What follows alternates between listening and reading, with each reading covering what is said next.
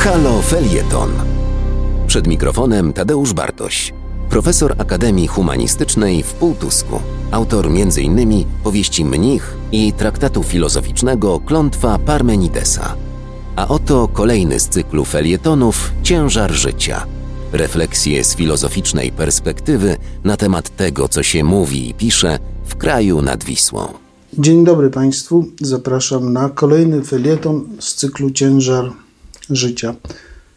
Dziś o impotentach. Komentują mecze piłkarskie, choć w nich nie uczestniczą, bo nie umieją grać.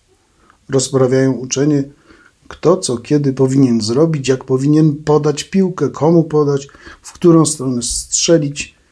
Jednym słowem, fachowcy.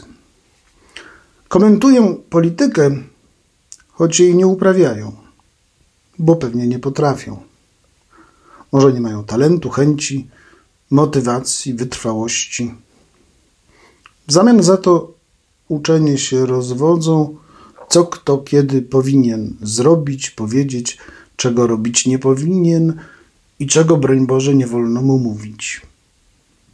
Są jeszcze komentatorzy biznesowi, którzy nigdy nie próbowali własnego biznesu, nauczyciele tak zwanego PR-u, nigdy nie pracujący w PR-ze, księża prowadzący przygotowanie do życia małżeńskiego, wyjaśniający co, gdzie i kiedy wolno, a czego, gdzie i kiedy nie wolno katolickiemu małżeństwu.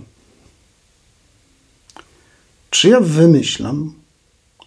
Czy może jest coś jednak na rzeczy w tym, co tu wywodzę?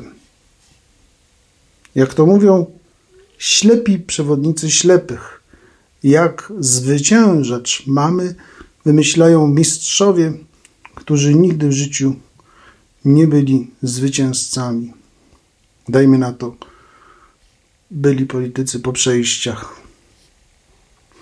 Trybuny pełne są kibiców, doradców i ekspertów. Tylko robić nie ma komu, jak zwykł mawiać nasz współczesny wieszcz. Niemożność, brak pomysłu, impotencja właśnie. To się zdarza. Rzecz naturalna, żadna hańba.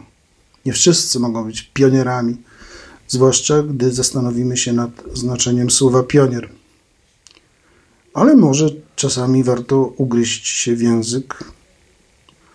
To nie jest raj na ziemi, kraj, w którym każdy na każdy temat ma stanowcze zdanie i jest zdecydowanie podzielam. Dziękuję bardzo za uwagę. Do usłyszenia za tydzień. Na www.haloradio ukośnik SOS wspieraj niezależne Halo Radio, które mówi wszystko.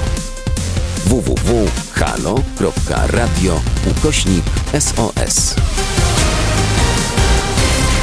Dziękujemy.